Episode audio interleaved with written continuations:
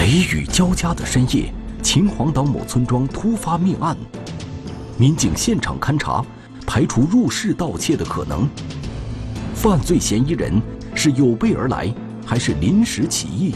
侦查员走访调查，寻找有价值的线索。复杂的情感纠葛，最终解开案件谜团。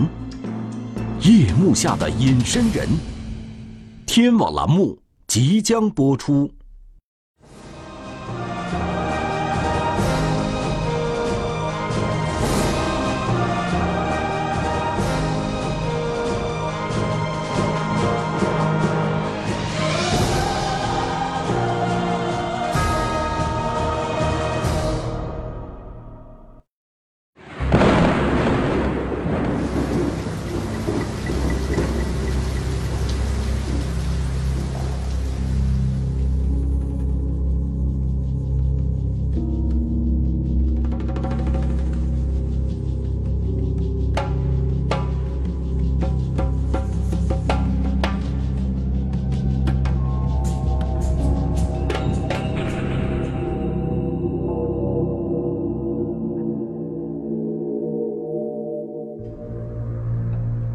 二零一八年六月七日一大早，居住在河北省青龙满族自治县八道河王某村的李某准备做早饭，突然发现自家西屋的房门虚掩着，西屋住着李某的儿子蓝某。待李某推开西屋房门后，看到了触目惊心的一幕。我瞅着枕头上都都是血，那枕头上完他都撩枕头底去了，枕着手去了。完，我都说小敏，小敏，你还搁哪喝酒去了？我站着，他都一点反应没有，没有。完，我都拍他肩头下子，我都说，小敏，这他还没反应。完，这我一瞅，他手跟那在脑袋底下压着呢，压着呢，脑都焦子烂青的，完还都是血呢，那个嘴脑都是血。看到儿子蓝某满身血迹，一动不动地躺在炕上，惊魂未定的李某立即拨打了报警电话。喂，你好，中国电幺零。请问您发生在什么地方？河北省秦皇岛市青龙满族自治县公安局幺幺零指挥中心接到报案后，立即派民警赶赴李某家中。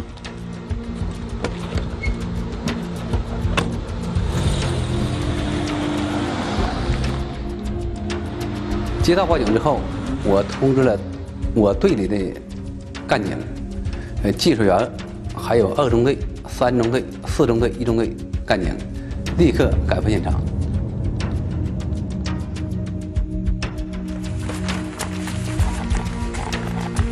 摄像机放外边吧。当时我们到达现场的时候，现场周围已经聚集了很多围观群众，而且在派出所先期到达现场进行保护的时候，现场也已经有了一些变动和破坏。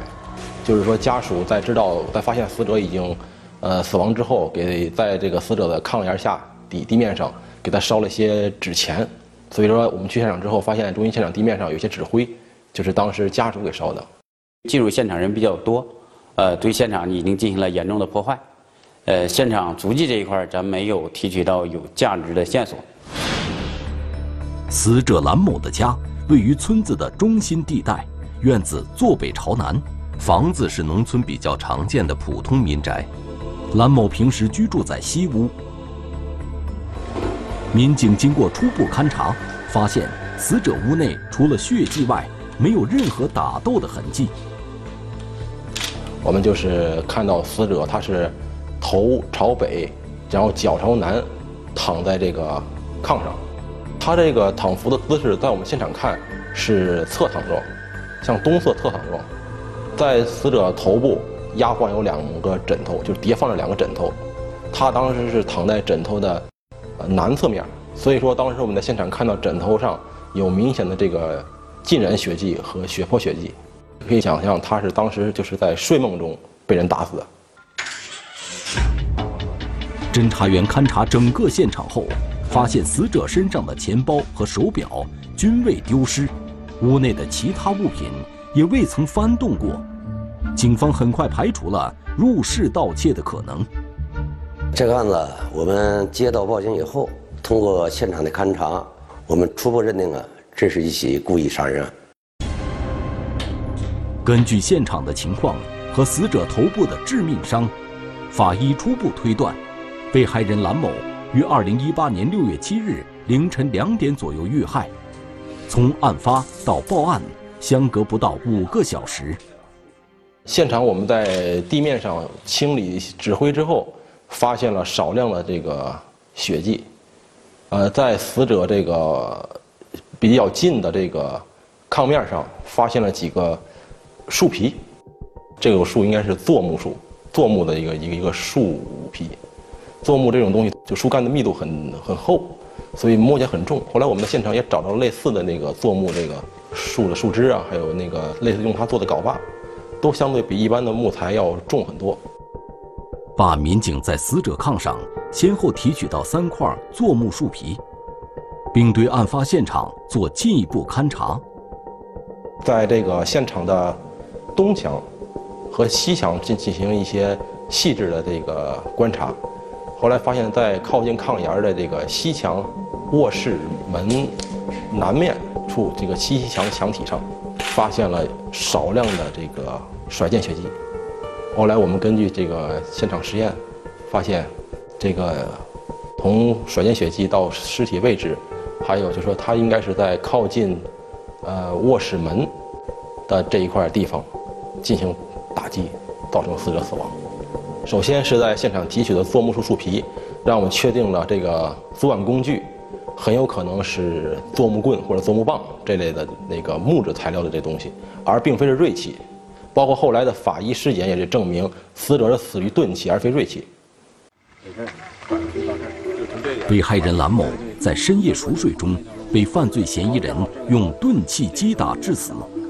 案件初期，警方就排除了犯罪嫌疑人入室盗窃的可能，将其定性为故意杀人案。而这样的案件。在青龙满族自治县尚属首例，民警通过仔细搜寻，在案发现场没有找到作案凶器。从中医现场来看的话，呃，犯罪嫌疑人对被害人抱有很深的恨意，才会做出这样的行为。那么，案发当晚，死者生前在房间内到底遭遇了什么？又是什么原因让他命丧黄泉呢？我把情况向。我们的主管局长进了汇报，同时向市局刑警支队指挥中心做了汇报，取得市局的大力支持。案情重大，河北省秦皇岛市青龙满族自治县公安局立即成立了六七专案组，对这起发生在深夜的命案展开调查。死者的家属于独门独院。家里共有三间卧室，父母住在坐北朝南的堂屋，死者兰某住西屋。从院门口到西卧室，步行不到一分钟。民警通过与死者的母亲李某沟通，了解到家中院子的大门每晚都会上锁。那么，犯罪嫌疑人为什么偏偏只进了死者生前的房间？他的杀人动机是什么呢？我们从仇杀、情杀以及这个图财害命几个方面呢进行了分析。那么经过综合的分析，我们排除了呃图财害命的可能。然后呢，我们的侦查方向往这个仇杀或者情杀方面呢呃进行研判。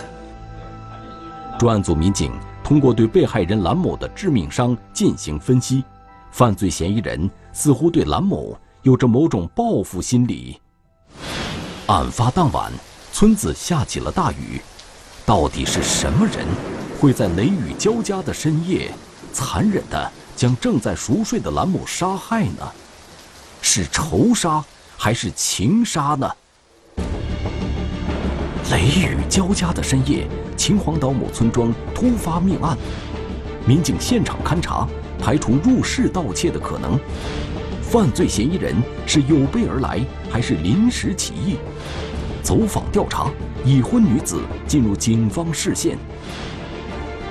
夜幕下的隐身人，天网栏目正在播出。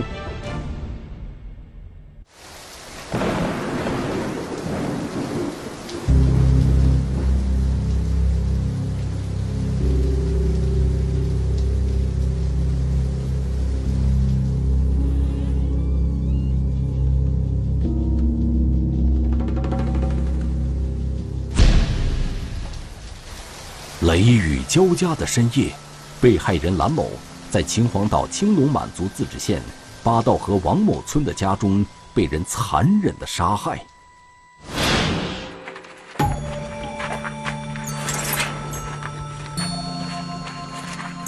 警方调查，死者蓝某现年四十岁，青龙本地人，多年前离异，其十四岁的女儿一直由蓝某的父母抚养。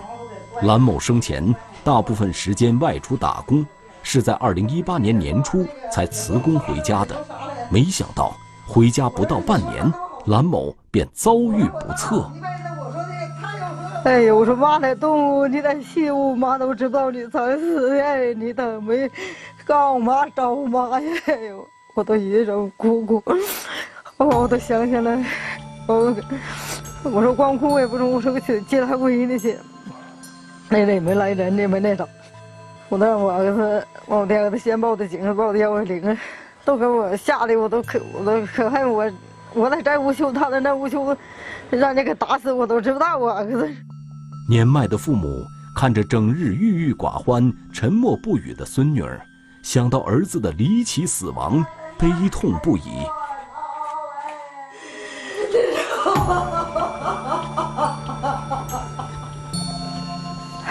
这不叫也知道挣钱了，也知道关心我们了，好知道说了，我们岁数大了，他挣的钱好养活着我们了。好说供他闺女上学，让他闺女，他说他没上这辈没上什么学，没那啥。他说：“这爸挣点钱去，连你家咱们咱们供你上学。我们那老两口子呢，没有那能力养活这丫头了，都失去能力那啥了。说那话马上都乱了，这也知不知道都都想的是啥了？这也都，我们两口子也都是成天有病。我比他大吧，我是，我都成天一想哭，一想我儿子哭。为了尽快破案，给死者家人一个交代，专案组民警。”夜以继日地侦办此案。案发第二天，秦皇岛市公安局技术鉴定科针对现场血迹有了检测结果。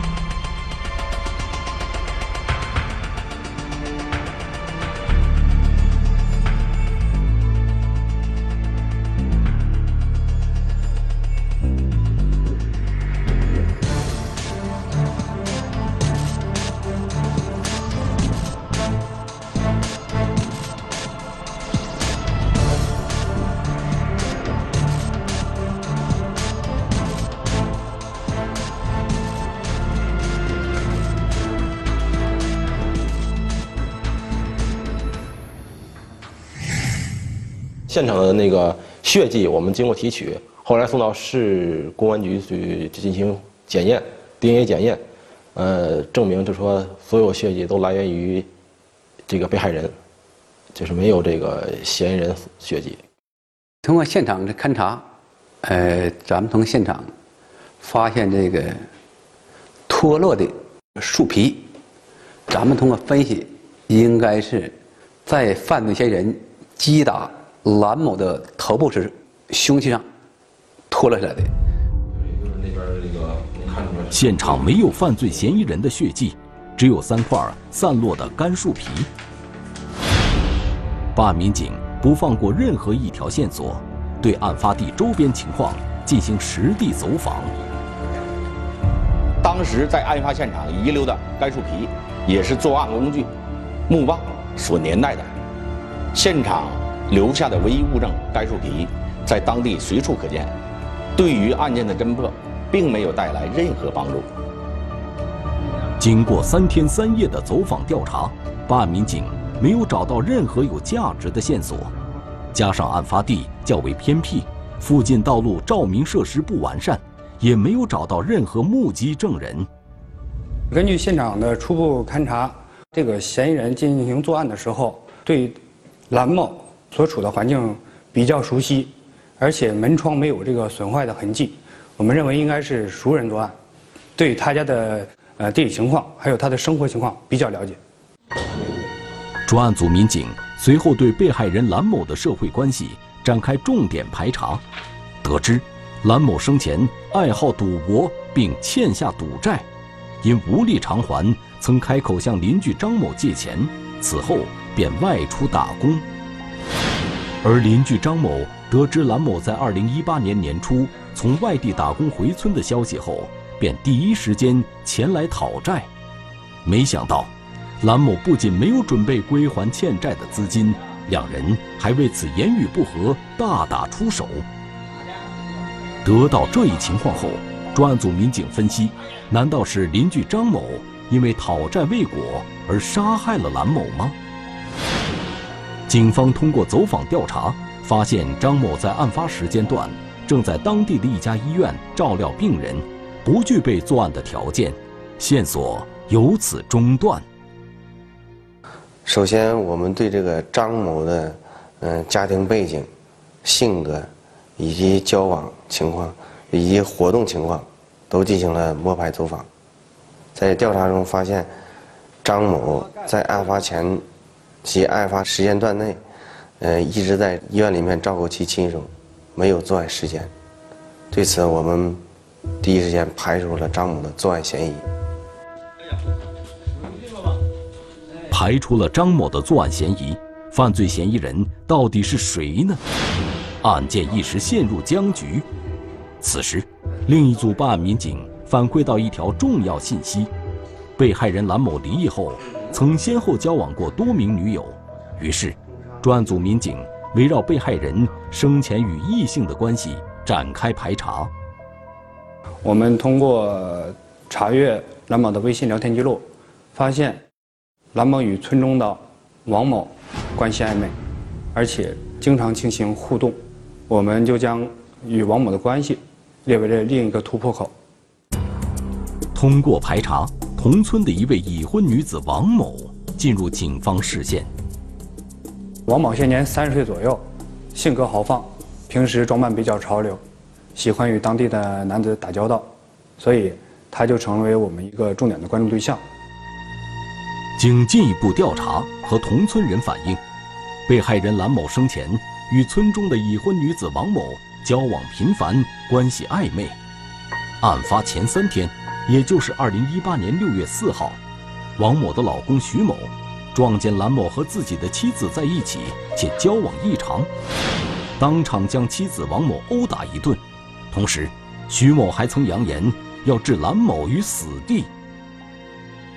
我们通过这个了解这个情况，认为这个兰某的死这个时间节点很有特点，就说这个兰某的死太巧了，恰恰在徐某和他妻子王某生气的时候就死了。这个时间节点给我们一个启示，就说兰某的死与王某。和徐某这个两口子生气，有着某种关联。警方不放过任何一个疑点，对徐某展开调查。我们将徐某列为嫌疑人之后，嗯，针对徐某展开了调查。在调查过程当中，发现徐某在案发当天，也就是案发期间，一直在家中陪同孩子和王某。该人虽然有作案的动机，但是这个人比较内向，而且比较还好善良。我们认为这个徐某作案的可能性不是很大。交加的深夜，秦皇岛某村庄突发命案，民警现场勘查，排除入室盗窃的可能。视频侦查，村中监控发现神秘身影。模拟实验，狡猾的犯罪嫌疑人露出破绽。夜幕下的隐身人，天网栏目正在播出。一起命案的发生，打破了秦皇岛市青龙满族自治县某村庄的平静，当地老百姓对案件议论纷纷。为了尽快破案。警方对案件中的疑点逐一排查，三天三夜过去了，案件没有丝毫进展。随后，专案组重新调整警力，对案件展开侦查。当时啊，我们一共分了三个小组，第一组呢，呃，就是围绕着现场周围开展这个调查走访工作，从中啊发现一些这个相关的蛛丝马迹，对案件有价值的线索。第二组呢，就是进行现场的勘查，以及尸体的检验，呃，固定相关的物证。另外一个组呢，我们派出了一组是负责这个视频侦查，围绕着现场周边一些主要路段，有监控录像的地方，有摄像头的地方，我们安排这个进行查控。三组民警每天早出晚归，不分昼夜地侦办此案。视频侦查组调取了村中所有的监控视频。在距离被害人兰某家东侧大约三百米的一个视频探头中，终于有了重大发现。视频监控显示，六月七日凌晨雷雨交加，大约在两点二十分，也就是案发半小时前后，一个诡异的身影出现了。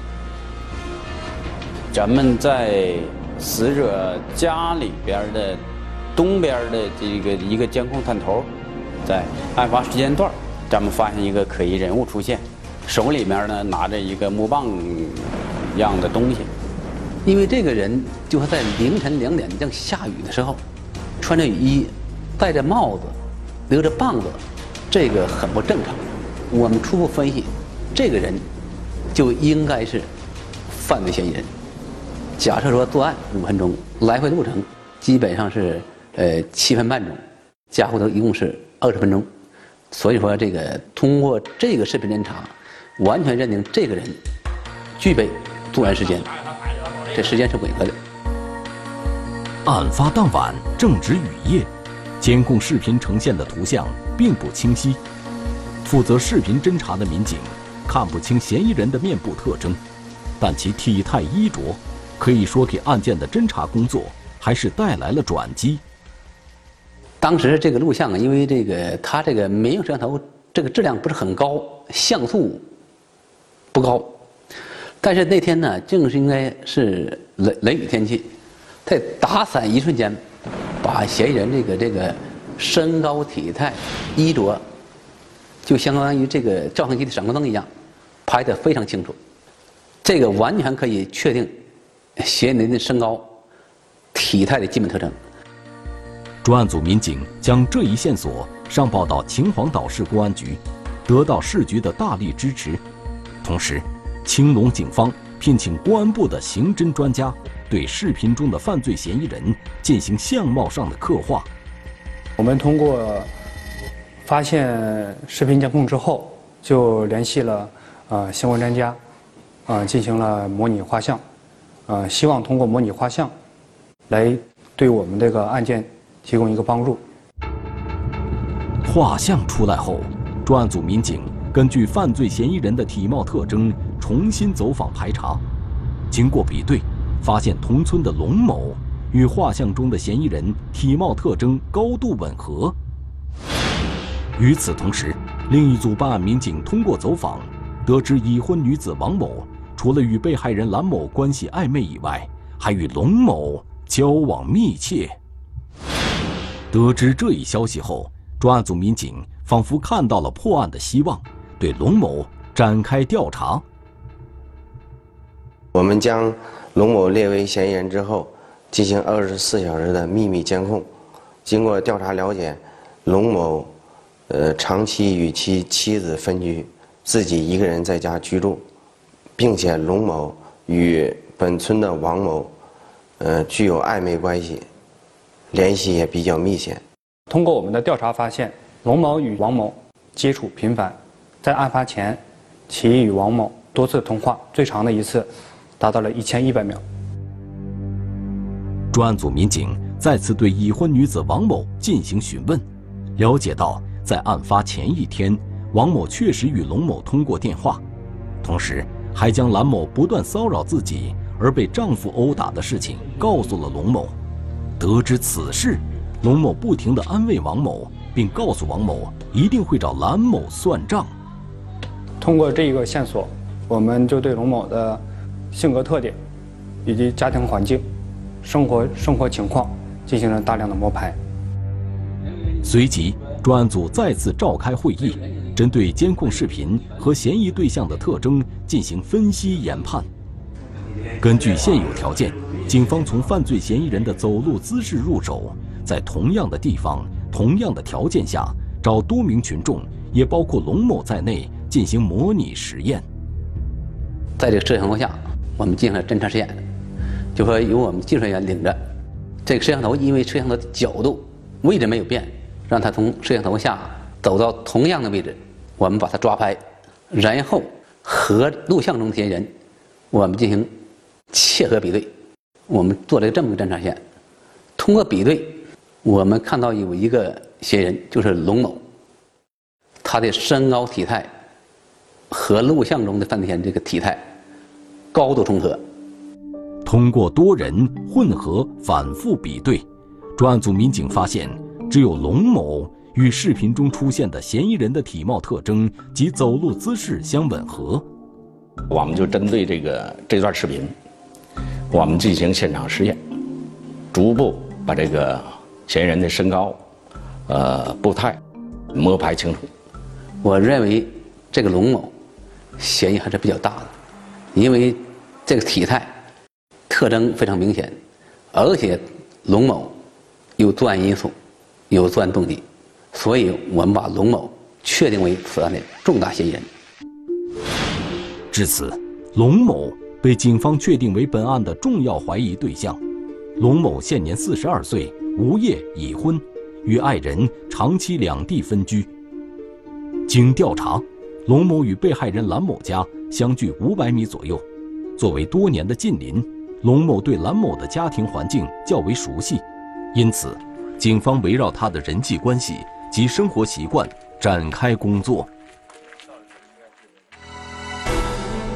雷雨交加的深夜，秦皇岛某村庄突发命案，民警现场勘查，排除入室盗窃的可能。视频侦查，村中监控发现神秘身影。复杂的情感纠葛，引发令人惋惜的血案。夜幕下的隐身人，天网栏目正在播出。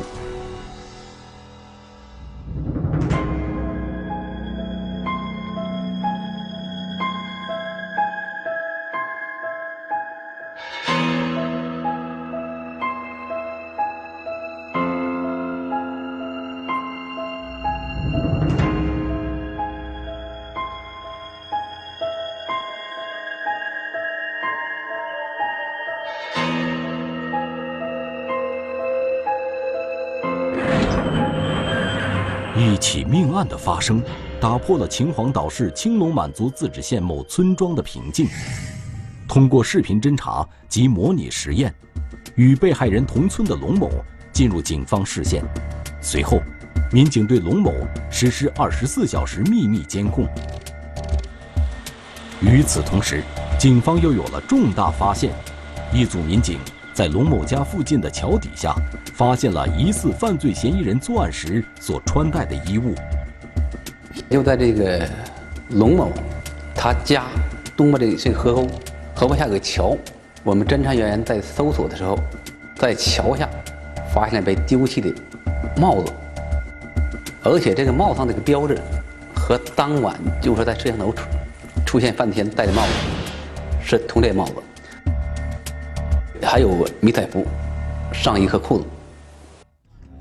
办案民警将找到的衣物连夜送往市局技术检验科进行检测，结果显示衣物没有留下任何线索。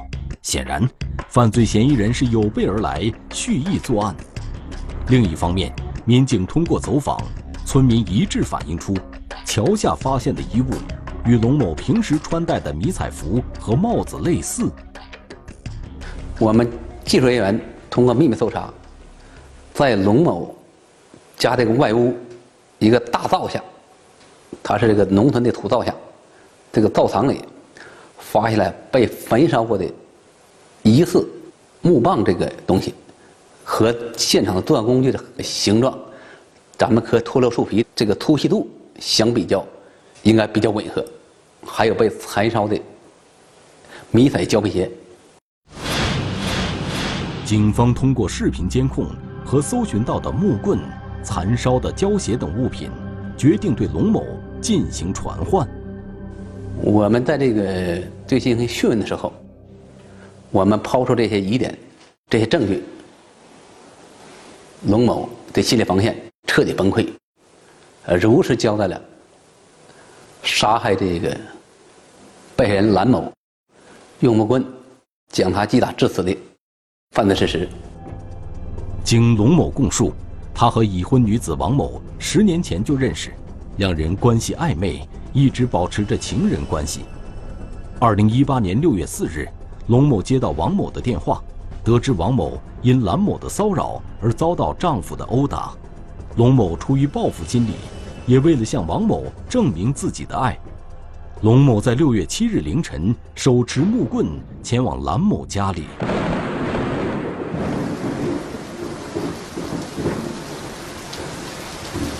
我倒是那天晚上穿着迷彩服，戴个帽子，出门时候是要在车库那儿拿个棍子，完上他家去了。他那间屋那个窗帘没没全拉上，有一那么块缝子呢，没拉严。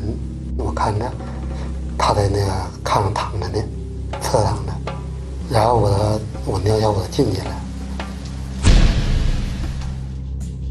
经龙某交代。